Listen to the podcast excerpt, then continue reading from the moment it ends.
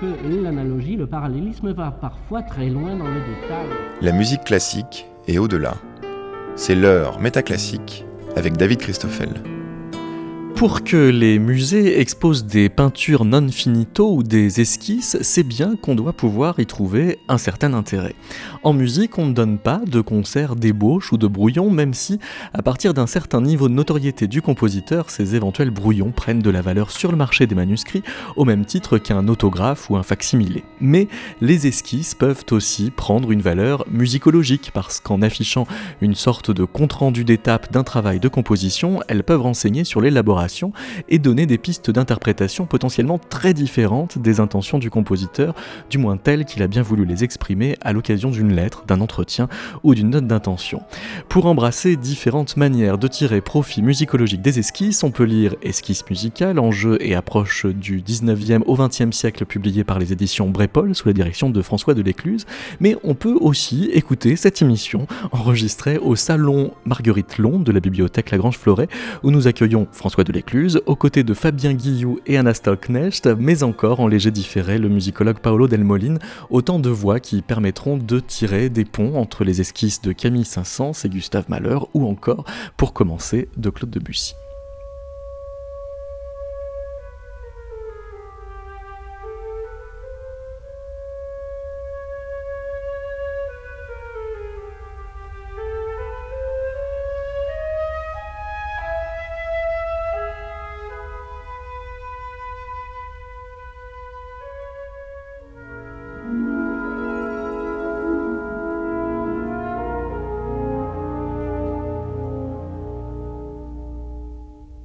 Bonjour François Delécluse.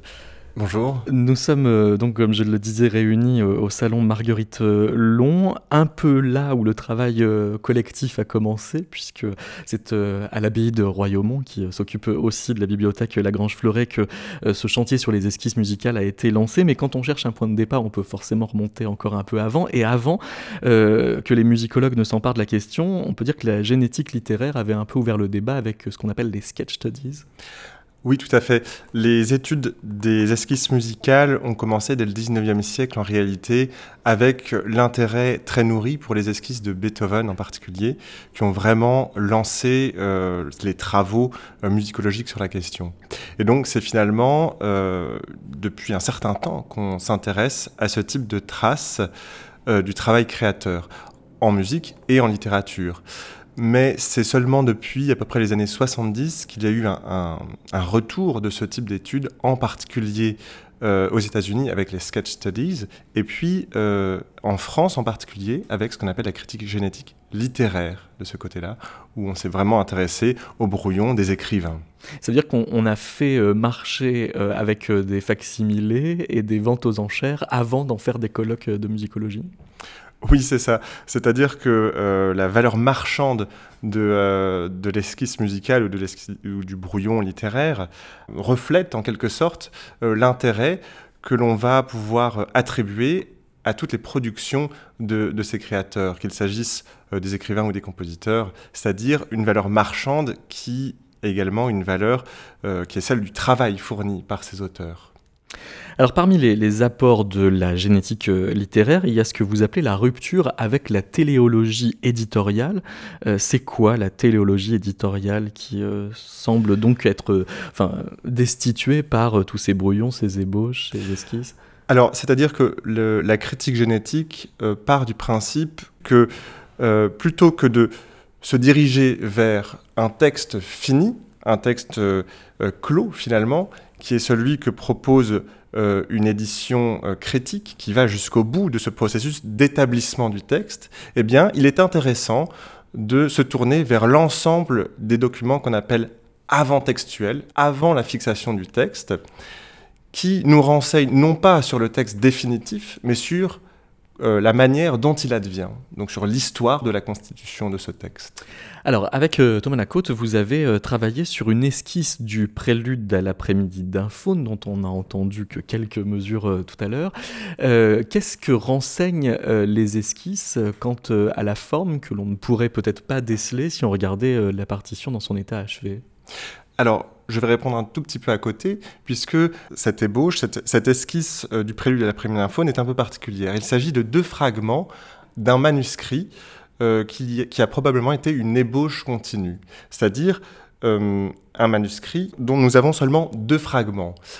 deux esquisses que nous avons étudiées avec Thomas Malakote, mais qui font partie d'un manuscrit plus vaste euh, dont euh, les, autres parties sont perdues. Il s'agit d'une ébauche continue, un type de manuscrit qu'on trouve euh, chez un certain nombre de compositeurs. le concept est même apparu plutôt dans la critique génétique, enfin dans, dans, les études beethoveniennes, ce qu'on appelle un continuity draft, c'est-à-dire eh bien, une ébauche continue sur laquelle le compositeur note l'ensemble de la forme qu'il est en train de, faire naître. Simplement, il s'agit aussi d'un manuscrit sur lequel il y a encore beaucoup de doutes qui, apparaissent. Il ne s'agit pas de la version définitive qui sera donnée au graveur ensuite. Mais ça veut dire que l'accès à ce document donne aussi accès à ce qui serait une traçabilité des doutes?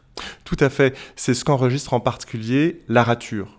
La, toute l'épistémologie autour de, de, ces esquisses tourne autour de la rature, d'une véritable heuristique de la rature, c'est-à-dire ce que les ratures peuvent nous dire eh bien, des étapes de la genèse de l'œuvre, ce qu'elles peuvent nous dire, notamment eh bien, de ce qu'on peut appeler des différents mouvements génétiques, suppression, ajout, déplacement.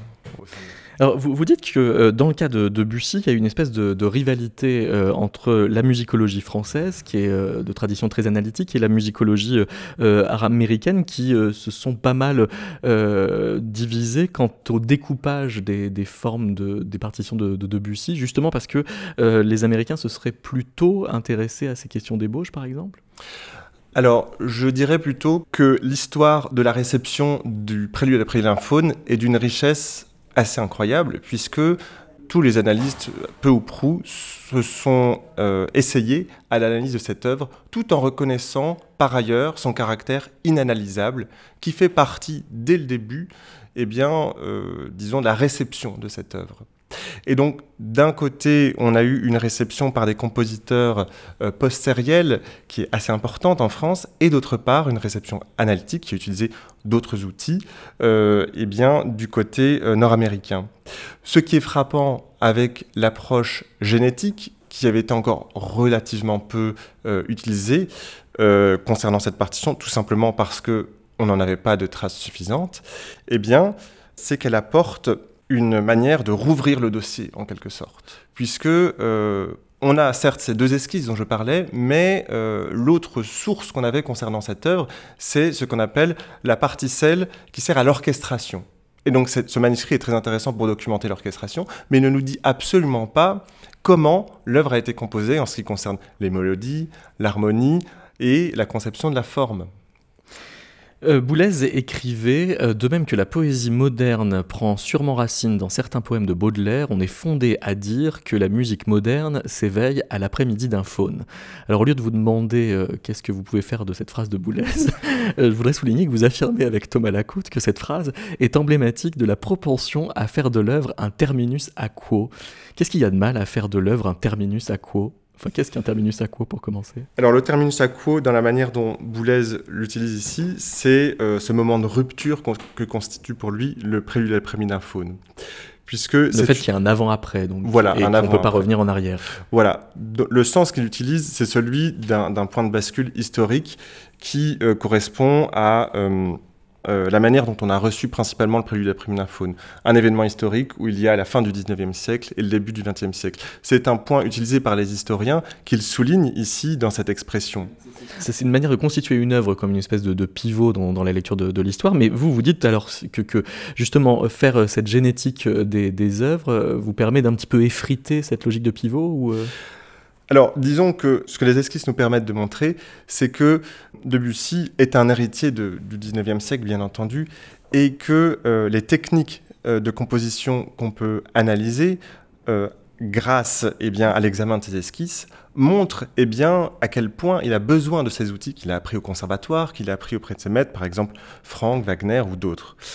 Et ce qui est frappant, c'est que grâce à l'analyse des ratures dont nous parlions tout à l'heure, eh bien, on peut voir euh, que Debussy va effacer très, très souvent les traces euh, de ce travail et va effacer en particulier eh bien, les traces euh, de ce qui est trop lié à un héritage.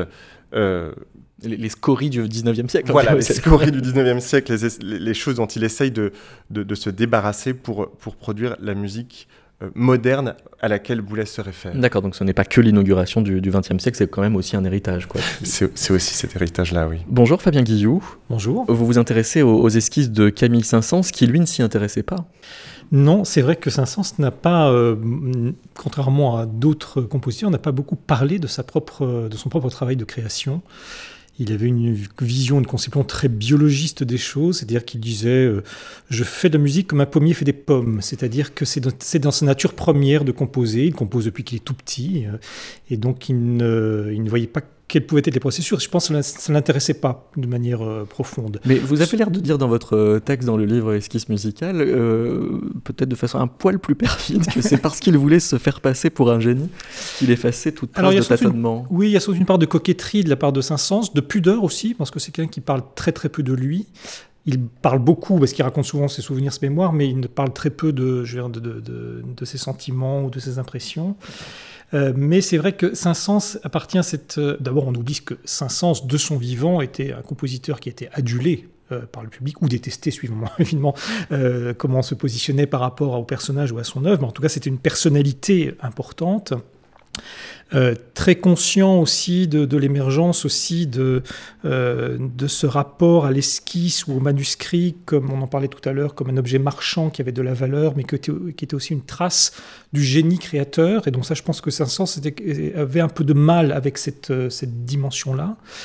Euh, parce que lui-même pratiquait le travail de lecture euh, de l'esquisse, puisqu'il est aussi philologue, il a édité euh, les œuvres de Gluck, les œuvres de, de, Rameau en France, donc il allait régulièrement en bibliothèque regarder les manuscrits des autres compositeurs, et donc je pense qu'il avait aussi un rapport assez pragmatique et assez analytique par rapport à ce genre de documents, pour ne pas lui-même s'en faire une sorte d'importance ou de gloriole. On va écouter euh, les, premières mesures euh, de son poème symphonique Le, le Rouet et parler des ébauches et brouillons et esquisses qu'on a quand même euh, à disposition de Camille Saint-Saëns.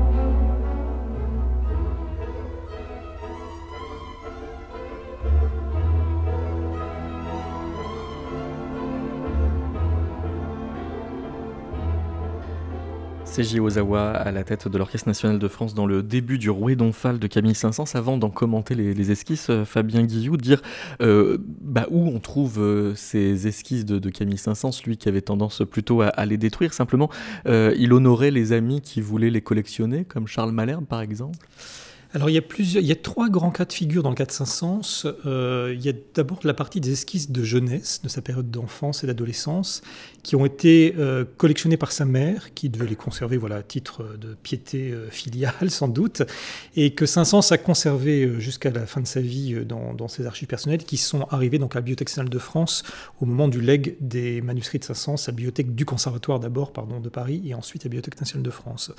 La deuxième série vient précisément de Charles Malherbe, Charles Malherbe qui était donc archiviste euh, à la bibliothèque de l'Opéra de Paris, qui était un grand ami de Saint-Saëns, il était très proche puisque Charles Malherbe était le secrétaire de rédaction des éditions des œuvres complètes de Jean-Philippe Rameau, que Saint-Saëns dirigeait, donc ils étaient en relation très très étroite. Il les avait même préfacés. Ouais. Oui, il les a même préfacés pour, une, pour un certain nombre de volumes.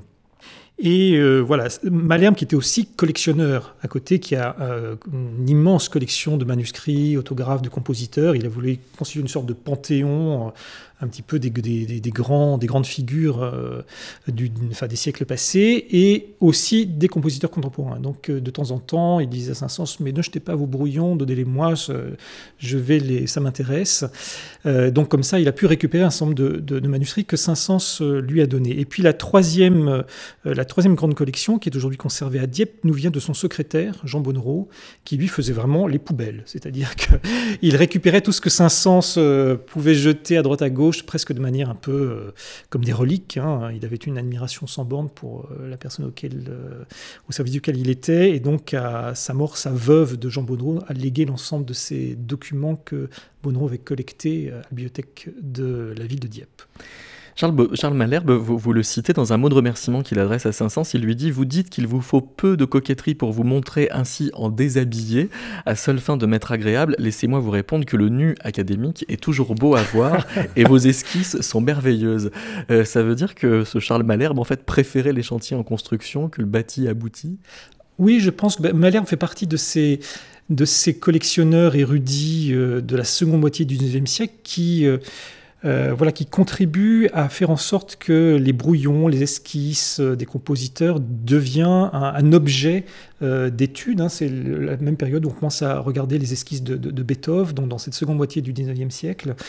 Et euh, Malherbe s'intéresse à la... Ce qui l'intéresse, c'est vraiment la notion de génie à l'œuvre. Il est, fasciné par le premier geste qui est posé, la première ébauche, va dans lequel on peut déjà déceler, repérer, reconnaître euh, le thème ou euh, l'enchaînement d'accords qui plus tard va, se retrouver dans l'œuvre euh, définitive.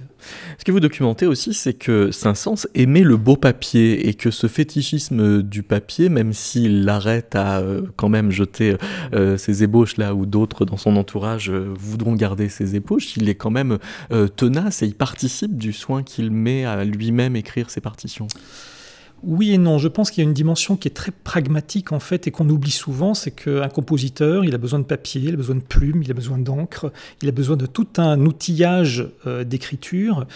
Euh, ce qu'on appelle, ce que nous on utilise en termes de bibliographie matérielle. Donc on peut étudier la question des encres, des types de crayons, etc. qu'il utilisait. Et c'est vrai que chez Saint-Saëns, dans la correspondance, c'est un objet de préoccupation régulière parce que Saint-Saëns est toujours aussi en mouvement, il est toujours en voyage, donc euh, il n'a jamais le bon papier sous la main. Quand il est dans, en Espagne ou en Afrique du Nord, il trouve pas le bon papier pour écrire, le papier est trop épais ou il est trop rêche ou il n'a pas la bonne encre. Donc euh, on a beaucoup de, mais je pense que d'autres compositeurs, on retrouve ce souci aussi de, du beau papier qui peut aller jusqu'à la à l'objet de calligraphier son manuscrit chez certains compositeurs qui est très présent, je pense notamment à Debussy, il y a une, un aspect esthétique du manuscrit que l'on peut, euh, que l'on peut retrouver. C'est-à-dire euh, un souci de faire une belle partition plus encore que de faire de la belle musique? Oui, c'est ça sens, je pense pas qu'il y, y, a un souci de calligraphie, mais un souci de précision et de netteté pour que le graveur fasse bien son travail derrière. Il écrit à, à, Durand, son, ouais. son, éditeur, ma partition est d'une calligraphie superbe, à défaut d'autres qualités, elle aura toujours celle-là. Oui, celle-là. c'est une forme de, aussi d'humour et d'ironie que, que me dit Saint-Saëns. Euh, mais je ne pense pas qu'il accordait plus d'intérêt que ça à, à, la, à, la, beauté euh, esthétique du manuscrit. D'ailleurs, ces manuscrits, il, il ne les conserve pas, il est, il est remis à son éditeur. Et, et alors, vous, vous notez qu'il n'a pas toujours la même expression pour parler de ses esquisses. Il va parler de griffonnage préparatoire à propos de Friné en 1893 et de linéament d'esquisse à propos de la muse et le poète en 1910. Oui, je crois que ça vient aussi du fait que le vocabulaire utilisé euh, par les musiciens au XIXe siècle n'est pas du tout celui que nous utilisons aujourd'hui. Oui, mais ça peut vouloir dire qu'il y a dans son idée, en plus il était évolutionniste, le lecteur de Darwin, des esquisses qui seraient plus primitives que d'autres. Tout à fait. Alors, il y a, en général, il y a deux niveaux d'esquisses pour lui. Il y a ce qu'il appelle les linéaments ou les griffonnages, c'est-à-dire vraiment le premier jet. Et ensuite, il y a l'esquisse. Euh, ce qu'il appelle esquisse, c'est plutôt le document où il va organiser de manière à peu près cohérente sur une page différents éléments sous forme de petites clausules. Ça peut être un, élément de mélodie, un espèce de plan schématique, par exemple, ou de plan formel. Euh, donc il y a déjà une première distinction sur deux niveaux euh, d'esquisse chez Saint-Saëns. Et donc dans le cas du Rouet d'Omphale, dont on a écouté le, début, là on a quand même des, esquisses qui sont très indicatives quant à euh, la forme et le plan thématique, comme vous dites. Oui, alors on a la chance pour le Rouet d'Omphale de posséder donc cette, cette esquisse que, utilise Saint-Saëns, et on le voit que, il ne faut pas oublier que Saint-Saëns a, a, deux éléments qu'il faut rappeler pour Saint-Saëns. D'abord, c'est quelqu'un qui était hypermnésique, comme on dirait aujourd'hui. C'est-à-dire qu'il entendait une musique une fois, il était capable de la rejouer plusieurs années euh, après sans, problème. On a beaucoup de témoignages là-dessus. Et ensuite, c'est quelqu'un qui euh, pratique l'improvisation. C'est un pianiste et un organiste, avant même d'être un compositeur, hein, puisqu'il a passé sa vie à, jouer euh, de ces deux instruments. Et il euh, son travail de, compositeur est assez proche de ce que les, organismes pratiquaient ou pratiquent d'ailleurs encore aujourd'hui pour l'improvisation. C'est-à-dire qu'il organise sur une petite feuille de papier, il note un thème, éventuellement deux, trois autres thèmes qui peuvent être soit des variations sur ce thème principal ou d'autres thèmes. Il va noter peut-être parfois un plan euh, formel ou structurel et ça lui suffit. Et ensuite, à partir de ces quelques éléments, il va élaborer sa partition euh, assez spontanément, comme s'il improvisait. Euh, en, utilisant beaucoup justement des formes justement de variation, de développement assez classiques, hein, puisqu'il a une formation euh, classique, c'est un sens d'écriture et de contrepoint. et ce qui explique que par exemple l'esquisse du roi d'Omphale est présente de la manière suivante on a les différentes, on a cinq thèmes qui sont présentés les uns à la suite des autres. Euh, ils vont en utiliser que trois finalement, ils vont en laisser tomber euh, deux, puis on a quelques éléments d'enchaînement d'accords euh, harmoniques qu'on va retrouver, et à partir de cela, il va élaborer tout simplement sa, sa, pièce comme s'il il allait tout simplement faire une improvisation au clavier. Oui, donc ça donne bien une idée de quelle était la recette, ou comment elle était mobilisée. Euh, bonjour Anastole Knecht. Bonjour. Euh, vous êtes spécialiste de Gustave Mahler, euh, d'ailleurs attaché à la bibliothèque Lagrange Fleuret. Vous avez fait votre thèse sur la septième symphonie. D'ailleurs, on va en écouter des, brins plus ou moins tissés d'esquisses. Et vous rappelez qu'il y a 30 ans, Hermann Dannhauser a fait paraître un essai sur Gustave Mahler qui se voulait si didactique qu'il avait fait une, une typologie des formes de poétique alors il y a la poétique explicite qui est en fait le discours d'accompagnement que le compositeur peut produire sur son œuvre. Il y a la poétique implicite qui est inhérente aux œuvres. La poétique factuelle, c'est celle dont on va parler, dont les esquisses peuvent être la trace. Et euh, éventuellement une poétique fictive, c'est-à-dire euh, la, mise en scène. Donc vous, vous vous intéressez finalement au conflit qu'il peut y avoir potentiellement entre la poétique explicite, ce que nous raconte le compositeur, et puis euh, ce que nous racontent les esquisses, la poétique factuelle. Oui. Absolument. Donc c'est l'idée qu'il y a une certaine tendance dans le domaine de la, recherche sur les esquisses musicales à privilégier vraiment euh, la poétique factuelle en considérant justement les esquisses comme des documents écrits. il y a vraiment un peu ce mythe autour du manuscrit euh, qui est voilà, on a affaire à des documents authentiques, écrits de la main du compositeur, qui peuvent pas nous mentir quelque part. Et, donc, il suffit qu'un chercheur avisé avec des outils adéquats euh, examine ces traces écrites pour arriver à reconstituer la, chronologie, la chronologie du processus de composition, et que vis-à-vis de, cette de, poétique factuelle et donc de, ces documents écrits, de ces, voilà, de ces manuscrits, on a les, anecdotes, les, mots des compositeurs sur leur, propre œuvre.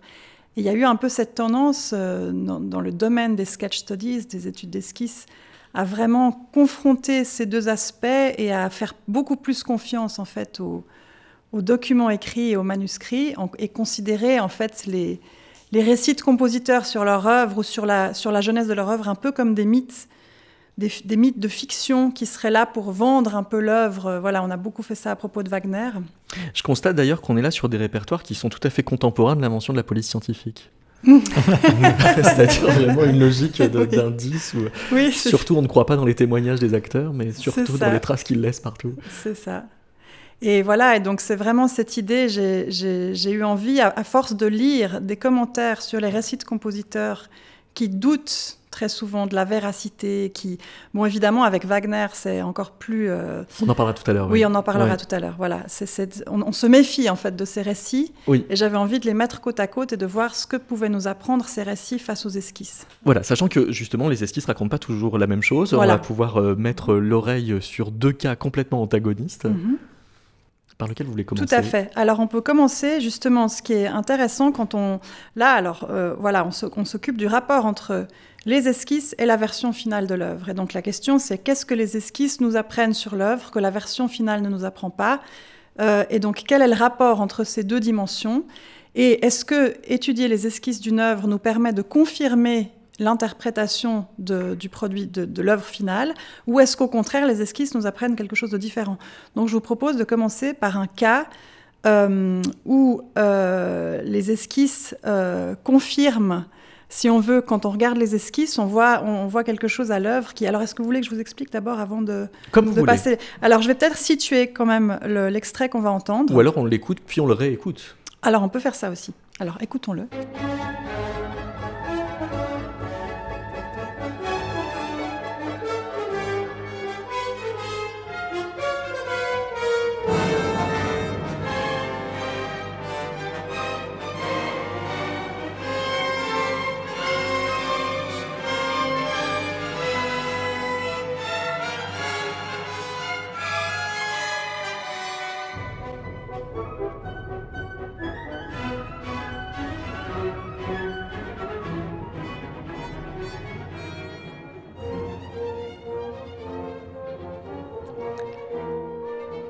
Donc on se trouve ici dans le final de la septième symphonie. Et dans ce final complètement fou et extrêmement bruyant, où on a un refrain euh, vraiment à la maître chanteur de Wagner qui revient euh, neuf fois, on a dans une, euh, la huitième fois que le, refrain revient, un peu plus tard, on a une série de citations du thème du premier mouvement, donc à l'intérieur du final, à chaque fois transposé un demi-ton plus bas. Donc d'abord on a le thème du premier mouvement qui apparaît euh, en ré mineur, ensuite en do dièse mineur, en do mineur, et on a tout d'un coup une interruption de, de ces citations du premier mouvement, chaque fois transposé un demi-ton plus bas avec un thème complètement différent que j'ai appelé le thème cancan parce que c'est hum, un thème qui fait vraiment euh, clairement allusion au French cancan de Orphée aux Enfers d'Offenbach. Et donc on a tout d'un coup en si majeur une, rupture dans, dans, cette série de citations avec ce thème de cancan en si majeur qui arrive et qui n'a un peu rien à voir avec ce qu'on vient d'entendre. Et après, la série de citations se, poursuit en fait avec de nouveau le thème du premier mouvement qui arrive en si bémol. Et donc on a vraiment en fait euh, voilà un cas d'interruption au niveau du discours musical qui se reflète euh, totalement dans les esquisses. Et ça, c'est vraiment un cas fascinant de correspondance entre ce qu'on trouve dans les esquisses et la manière qu'on peut avoir d'entendre l'œuvre finale. Car si on regarde une page d'un brouillon orchestral pour ce passage-là dans le final, on voit qu'on a toutes les, toutes les citations du mouvement, du, thème du premier mouvement, et que au moment où on a cette insertion de ce thème cancan en si majeur, on a simplement un signe en V comme ça qui indique sur l'esquisse qui, que quelque chose d'autre va être inséré. Alors on n'a pas, on n'a pas dans hmm. les esquisses ce thème cancan précisément à cet endroit-là, mais on, a le signe d'une insertion. Hmm. Donc ça m'a fasciné de voir qu'en fait, quand on regarde l'esquisse et qu'on voit ce, grand signe en V, c'est insertion, attention, je dois ajouter quelque chose, et qu'on écoute la, forme finale de la symphonie. Alors évidemment, ce, ce final fonctionne vraiment sur le principe d'interruption, et donc il y a beaucoup d'interruptions partout. Mais ça m'a quand même fasciné de voir qu'il y avait cette série d'apparitions du thème du premier mouvement, interrompue par ce thème cancan qui reprend après, et que ça correspond en fait à ce qu'on voit dans les esquisses. On peut donc réécouter avec une oreille plus avertie maintenant.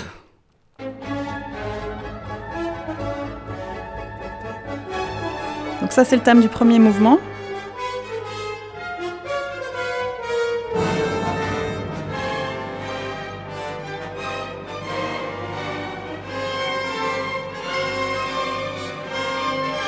Et Là, on va avoir le thème cancan qui va arriver. Là.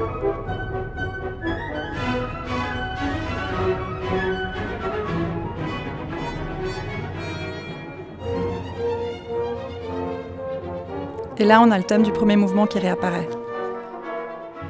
Et on a vraiment plusieurs éléments qui indiquent que c'est une interruption du, du, discours musical parce qu'on a notamment le maître qui change, la tonalité qui change et le tempo qui change aussi. Alors que, euh, beaucoup plus tôt, euh, dans la symphonie, dans le premier mouvement, on a un exemple où la version achevée, en quelque sorte, désobéit aux ébauches. Voilà, alors ça c'est un cas assez fascinant aussi. Euh, dans le premier mouvement, dans la partie centrale du développement, juste avant la reprise, de, juste, avant, juste avant la réexposition en si mineur, on a un passage totalement étonnant qui a frappé les critiques dès la première, dès la création de l'œuvre euh, de la 7e symphonie en 1908. C'est un passage complètement céleste en si majeur avec un glissando de harpe qui ouvre vraiment comme une vision sur un monde céleste où tout est, où le temps est suspendu, où la matière sonore euh, contraste fortement avec le côté sombre de ce premier mouvement qui est vraiment une marche, un peu une marche funèbre en si mineur, qui est ce premier mouvement qui est assez sombre. On a ce moment lumineux en si majeur, ce, moment suspendu un peu entre parenthèses en si majeur, et on a toujours commenté euh, en fait l'analyse, on a toujours commenté, on a, fait l'interprétation de ce premier mouvement en disant voilà, tout tend en fait vers ce moment suspendu, c'est vraiment le cœur du mouvement, c'est là que tout tend, et c'est fascinant de voir que dans le, brouillon euh, orchestral, mais qui est déjà à un stade avancé en fait, dans le premier mouvement, en fait, ce moment ce moment suspendu, cette parenthèse suspendue en si majeur céleste n'existe pas. Et donc, dans la version, enfin, un stade assez tardif de composition, Mahler passe euh, directement d'une cadence euh, euh, en si majeur magnifique vers la reprise de l'introduction en si mineur sans passer par ce moment céleste. Et donc, c'est très intéressant de constater que que ce moment céleste qu'on peut vraiment interpréter comme étant le, cœur du mouvement est arrivé très tard dans le processus de composition, a été inséré très tard en fait. Donc voilà, comme si le, cœur euh, n'était ajouté qu'à la fin.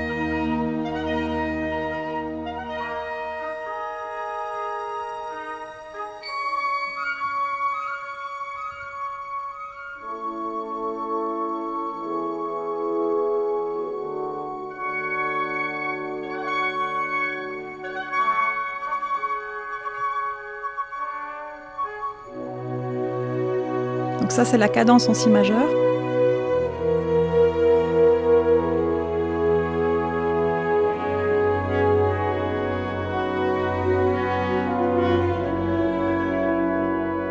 Et voilà le moment qu'il n'y a pas dans le brouillon.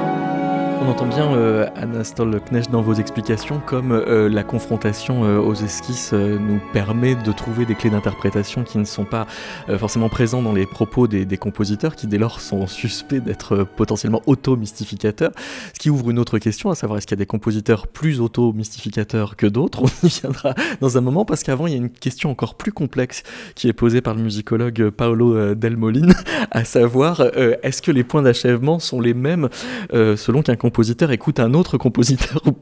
Alors le musicologue Paolo Delmolin ne pouvait pas être parmi nous aujourd'hui, mais j'ai pu l'interroger lors de son dernier passage en France, il y a quelques semaines, pour qu'il nous explique sa réflexion sur Ligeti, un Ligeti penseur de la musique de Nono, Stockhausen ou Boulez, et qui va euh, manier l'idée d'esquisse au regard de sa propre vision de l'histoire récente de la musique.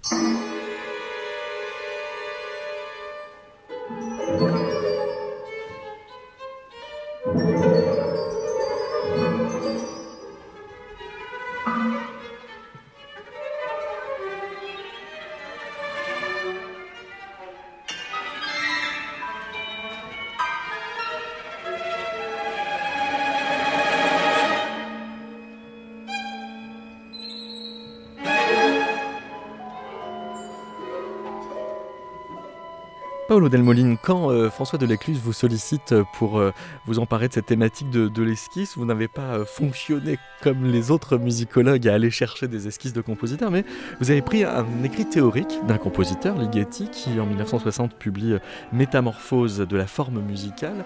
en quoi est-ce qu'il rencontre la question de l'esquisse, cet écrit? Oui, alors merci pour cette question. Alors j'évoquerai trois raisons qui sont à la base de, de, mon choix. Alors premièrement, euh, comme il s'avère souvent dans les écrits de compositeurs, le discours de Ligeti dans les Métamorphoses est soutenu par les références à plusieurs œuvres musicales. Qui ne sont pas de lui, d'autres œuvres. Euh, de, Ligeti lui-même et d'autres auteurs. Euh, deuxièmement, euh, comme vous venez de le dire, il s'agit d'un texte de, 1960, publié, d'un texte théorique, donc publié dans la revue d'Iraï, où les éléments de, poétique et d'esthétique musicale en question sont, étroitement liés au développement du débat sur les techniques dites sérielles. Et troisièmement, euh, la proximité de Ligeti au compositeur convoqué dans son texte implique une autre proximité, à savoir celle du propos théorique de métamorphose aux déclarations faites à Ligeti par ses collègues à propos de leur propre processus compositionnel. Ses collègues, c'est-à-dire Stockhausen et Nono, essentiellement. Stockhausen, Nono et, et, et Boulez. Mais Ligeti concernant les œuvres dont il est question dans la première partie de Métamorphose, fonde son discours sur son propre article euh, consacré aux structures 1.1 de Pierre Boulez et sur les déclarations qu'il a pu euh, retenir, entendre de euh, Stockhausen, de Nono et de Michael Koenig.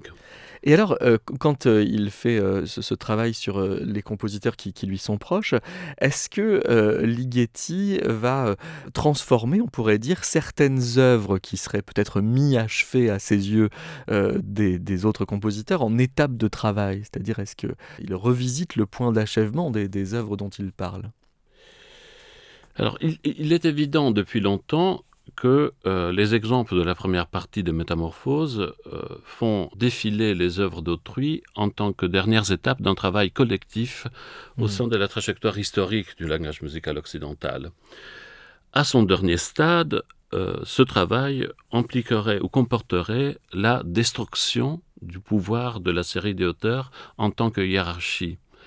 Et sa suite logique, nécessaire, l'unique pertinente, se trouverait selon Ligeti dans une poétique telle la sienne, objectivée dans apparition et, atmosphère.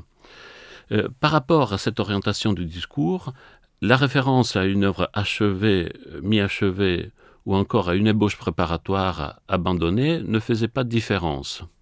Mais, comment est-ce que la, critique des esquisses alors intervient dans le discours des compositeurs, puisque c'est l'endroit où Ligeti va être intéressé par ce qu'ils disent alors tout à fait. Alors, euh, les conversations, les correspondances sur lesquelles s'appuie le discours de Ligeti offraient à leur tour une réflexion menée par les locuteurs, donc euh, Stockhausen, non en l'occurrence, sur leur propre processus de composition alors qu'ils étaient en cours ou déjà achevés. Hmm.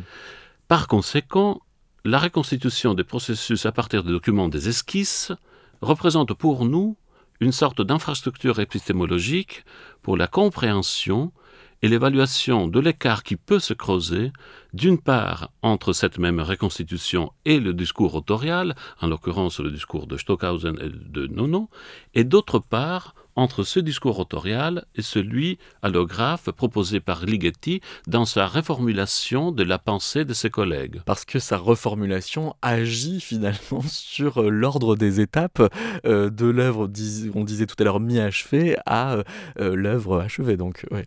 Tout à fait. Les, œuvres dont il est question, euh, de, Stockhausen, c'est Gruppen, euh, et de Nono, c'est euh, Didinone. Tout à fait. Est-ce qu'on peut dire, alors que Ligeti souhaite renvoyer les techniques sérielles à un statut d'ébauche préparatoire?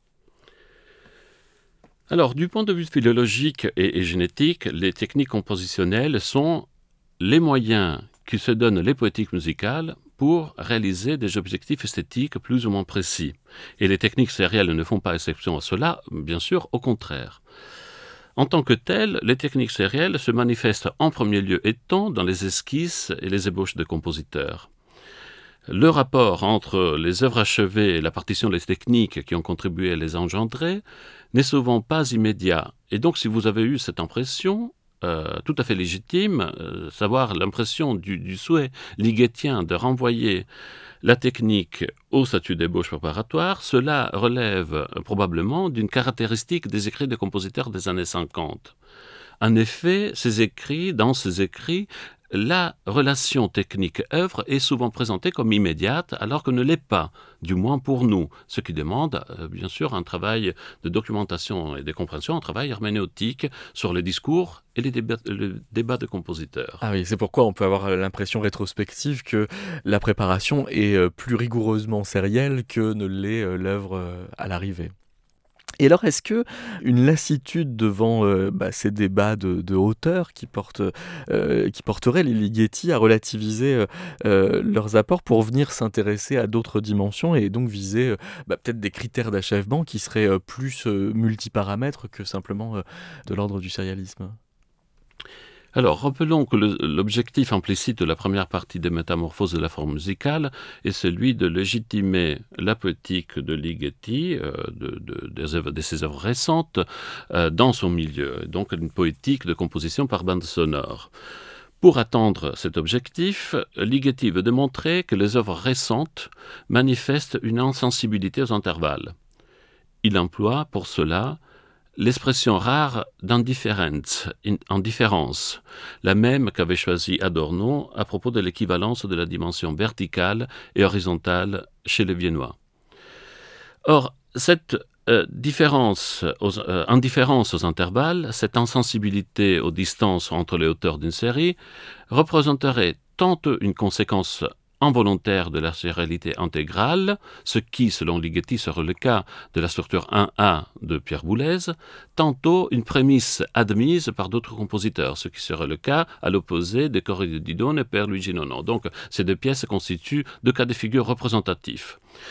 Cette évidence, euh, toutefois, n'est qu'une apparence médiée d'une part par l'analyse proposée par Ligeti lui-même de la structure 1A, mais qui, était tout à fait inadéquate à son objet.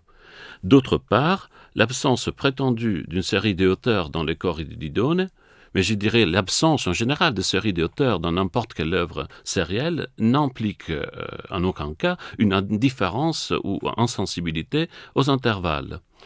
Et donc, pour conclure, euh, ce qui est en jeu dans les pièces euh, en, question, euh, donc de structure 1A, mais Gruppen et aussi Corrididone, est plutôt une variation constante des possibilités perceptives de structure intervalle entre les deux limites, les deux extrêmes de la saturation d'une part et de la raréfaction de la, de la texture d'autre part. Hmm. Alors, on pourrait presque en conclure qu'on ne finira jamais de savoir quel est le point d'achèvement de telle ou telle œuvre. Exactement.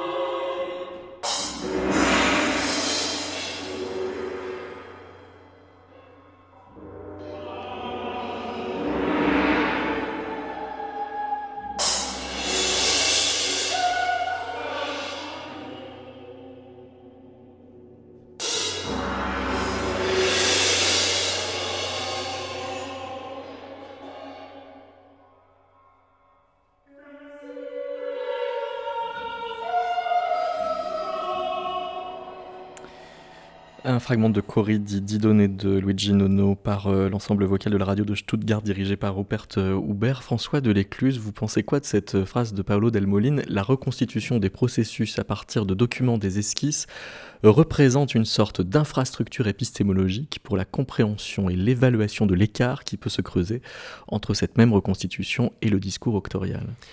Alors, ce qu'il me semble vraiment intéressant, au-delà du, du cas particulier de l'étude euh, fascinante euh, que propose Paolo Dalmolin, c'est, disons, le discours plus ou moins conscient que les compositeurs peuvent porter sur leur propre processus créateur, avec, eh bien, disons, les nuances qu'on a pu déjà y apporter avec ce qu'on a dit Anna Schalknecht.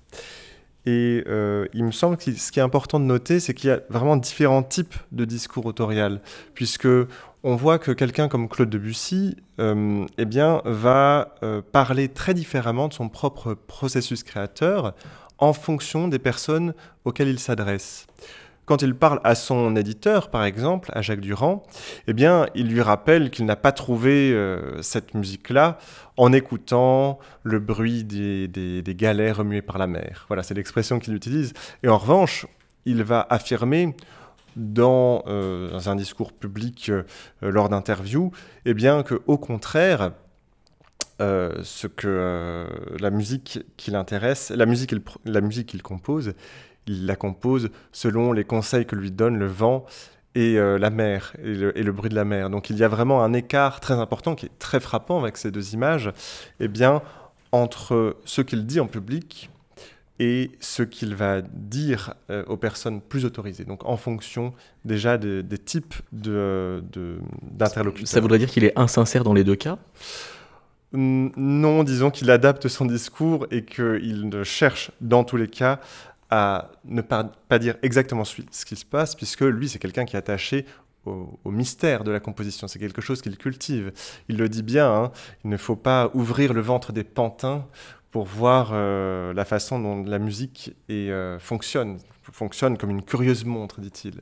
Eh bien non, c'est quelque chose qui l'intéresse pas, donc il va cacher. Et pourtant, dans sa correspondance notamment, on voit bien à quel point eh bien, il va porter un discours assez conscient sur euh, la façon dont lui-même compose, et notamment avec ses amis, ou alors avec le rare élève en composition qu'il a eu, Raoul Bardac, euh, où il lui donne un certain nombre de conseils et où il, fait, euh, il fait des remarques tout à fait, euh, tout à fait saisissantes parfois sur son propre processus créateur et disons face à ses propres indécisions aussi. Anastole Knecht, puisque l'écart est consommé entre le mythe, donc les déclarations des compositeurs et la réalité, ce qu'on trouve sur les partitions, est-ce qu'on pourrait dire que Malheur est plus inspiré par Wagner dans le mythe que dans la réalité musicale? Alors, non, je pense pas. Je pense que. Pourtant, il est inspiré dans le mythe, hein, vous le dites. Euh, alors, je ne sais pas. Je pense que clairement, Wagner. Euh, comment dire, c'est vrai, présente une certaine forme, a, offert des modèles euh, de, de, mythes d'inspiration, qui a sans doute une influence sur les compositeurs plus tardifs. Mais clairement, je pense que l'influence de Wagner sur Mahler est beaucoup plus importante au niveau esthétique et musical que au niveau du, du, discours. mythe de création. Voilà. Et, clairement. Euh, Parce qu'il y a quand même un rapport entre les deux. Oui, il y a tout à fait un rapport. Alors, il y a, il y a plusieurs mythes de création chez Mahler, il y en a plusieurs chez Wagner. Mais ce qui m'a vraiment frappé, euh, si on compare le, ce, que, ce que raconte Mahler sur la composition de la septième et ce que raconte Wagner sur la composition de la tétralogie, c'est qu'on a vraiment des similitudes au niveau de l'élément de l'eau aussi, où on a un Mahler qui nous raconte qu'il était en train de de, ramer sur un bateau sur l'eau et qu'à ce moment-là, il a eu l'idée du rythme du début de la septième symphonie. Et Wagner nous raconte qu'il était en train de faire sa sieste sur son canapé et qu'à ce moment-là, il a eu un rêve euh, aqueux dans lequel tout d'un coup il était enveloppé par un accord de mi bémol majeur et que c'est de là qu'est sortie toute la tétralogie. Et ce qui m'a frappé, c'était vraiment la, voilà, les similitudes entre ces deux, ces deux mythes où on part d'un chaos et d'un néant et d'un rien euh, immobile où rien ne se passe, qui, peut être là, euh, comment dire, euh, symbolisé par cet élément de l'eau, et que tout d'un coup, on a un, espèce de, processus comme de fertilisation entre l'homme et la nature, une, espèce d'étincelle en fait, où, on, a, on a dans le cas de Mahler un rythme qui, qui émerge, dans le cas de Wagner une harmonie, enfin un accord en fait, pas une harmonie, un accord, et qu'à partir de cet élément qui a été tout d'un coup divisé du chaos primordial, on a une, une œuvre qui peut, euh, qui peut naître de ce petit élément de, départ. Donc ça m'a voilà, ça m'a frappé dans ce cas de figure. Oui, il y a quand même une vraie homologie de la convocation de l'imaginaire. Mhm, mhm. Euh, Fabien Guillou, euh, dans le cas euh, de Camille Saint-Saëns, vous, faites une différence avec, par exemple, Jules Massenet dans l'utilisation de, leurs feuilles détachées, c'est-à-dire que leurs leur brouillons, quand ils sont sur des, petites fiches vraiment séparées de tout carnet et ainsi de suite, ne sont pas, n'arrivent pas toujours à être des matériaux volants dans les œuvres, n'aboutissent pas au même endroit sur les partitions? Euh, c'est-à-dire que je ne pense pas que Massenet et 500 sont le même rapport à leurs euh, esquisses et leurs brouillons. Même si on a très très peu d'esquisses conservées et de brouillons pour Massenet, qui avait tendance à les détruire. Euh, on a des brouillons d'orchestration, mais assez peu.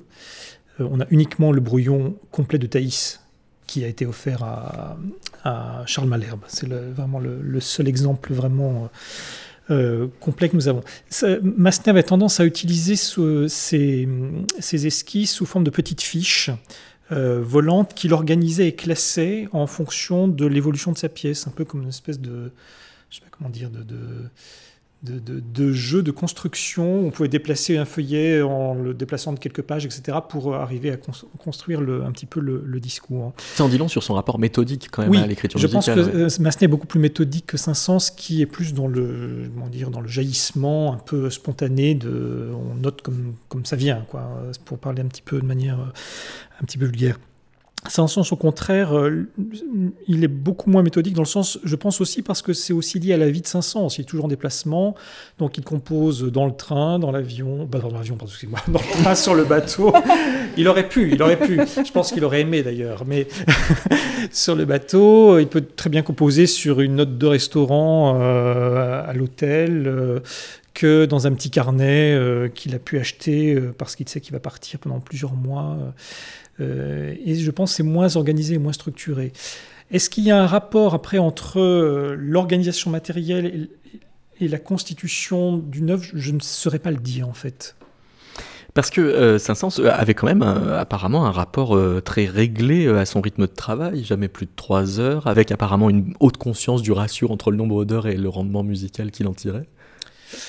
Oui, parce que, comme on le disait tout à l'heure, Saint-Saëns euh, ne fait pas que composer. Il passe son temps à jouer, donc il passe son temps à faire répéter, à, avoir des réunions pour euh, euh, des concerts avec des impresarios, etc. Il passe énormément de temps à écrire des lettres. On a une correspondance absolument volumineuse.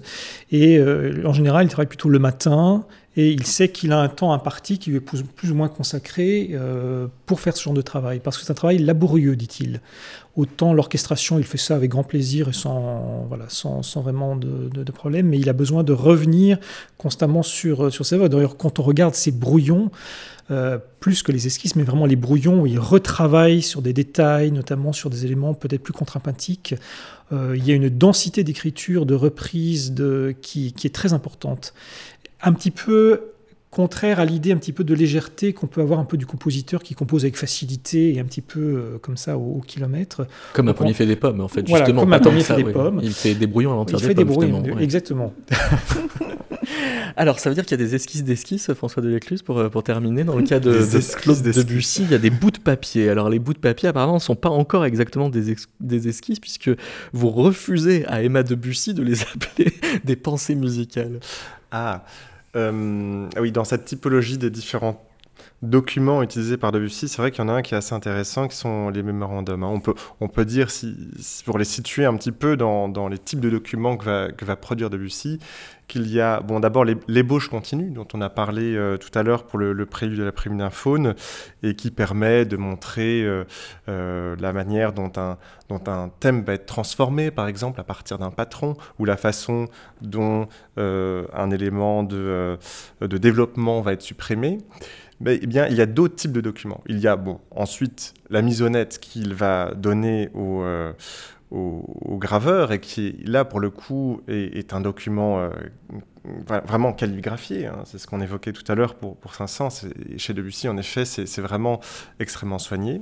Mais il y a aussi des documents beaucoup plus, euh, disons, fragmentaires qu'on trouve parfois dans des carnets d'esquisses ou bien qu'on trouve sur des bouts de papier, en effet, euh, qui ont été très largement supprimés. Hein. Il n'en reste quasiment pas, hormis eh bien, euh, un exemple particulièrement frappant, puisque euh, il a été, euh, en fait, il s'agit d'un sauf-conduit qu'on a délivré à Debussy et sa famille pour pouvoir se rendre à Angers pendant la Première Guerre mondiale, au moment où, face à l'offensive allemande, eh bien, de très nombreux Parisiens vont fuir la capitale.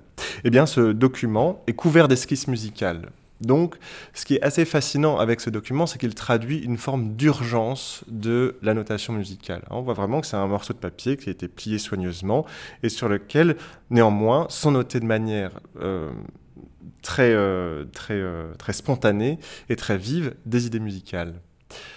Alors, sur ce type de document, eh bien, on trouve des, des idées qui sont finalement qui sont notées là parce qu'on a besoin de les retenir, parce qu'il a besoin de, retenir son, vraiment pour cela des mémorandums. Alors, après, ce qui est intéressant, c'est que euh, ces idées musicales, justement, sont extrêmement concrètes. Ici, on est assez loin du mythe de création, pour le coup, puisqu'il s'agit vraiment de, eh bien, à quoi a pensé le compositeur en premier et pour élaborer une œuvre. Et là, on peut faire une typologie, en réalité, des types de première idée. Ça, c'est quelque chose qui est assez fascinant avec ce document, euh, ce seul document restant quasiment, eh bien, du travail de Debussy sur ses débuts, sur ses débuts d'œuvre. Et euh, voilà, sur le document que j'analyse dans, l'ouvrage, on voit notamment eh bien, euh, une idée musicale pour les douze études, pour, les, notes, répétées pardon, des, douze études.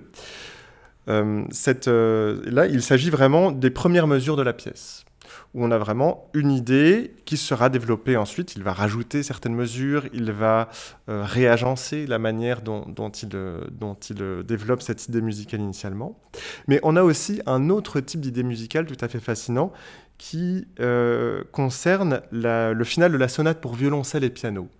Et là, ce qui est assez frappant, c'est qu'il ne s'agit pas du tout d'un début. Hein. On, a souvent, euh, on a souvent à l'esprit que quand il s'agit d'une idée musicale, il s'agit du, du, début d'une œuvre eh bien, qui va se C'est un début d'idée, donc c'est une idée de début. Voilà, mais pas du tout. Là, il s'agit en fait, la première idée notée pour ce final de la sonate pour violoncelle et piano, il s'agit des, des mesures 45 à 48. Donc, à quoi ça correspond? Ça correspond en fait à un point culminant. C'est-à-dire que la composition, au lieu de se dérouler à partir de, elle se déroule jusqu'à. Donc il s'agit de savoir comment, par des outils compositionnels, arriver jusqu'à ce point culminant. Eh bien, on va forcément donc euh, se quitter avec un extrait de ce final de la sonate pour violoncelle et piano par euh, Maurice Gendreau au violoncelle et Jean Français au piano. Merci beaucoup, François de l'Écluse. Merci euh, Fabien Guizou. Merci Anna Stoloknecht. Et je précise donc que toutes vos réflexions peuvent être lues dans le livre collectif que vous avez dirigé, Esquisse musicale paru chez Brépol.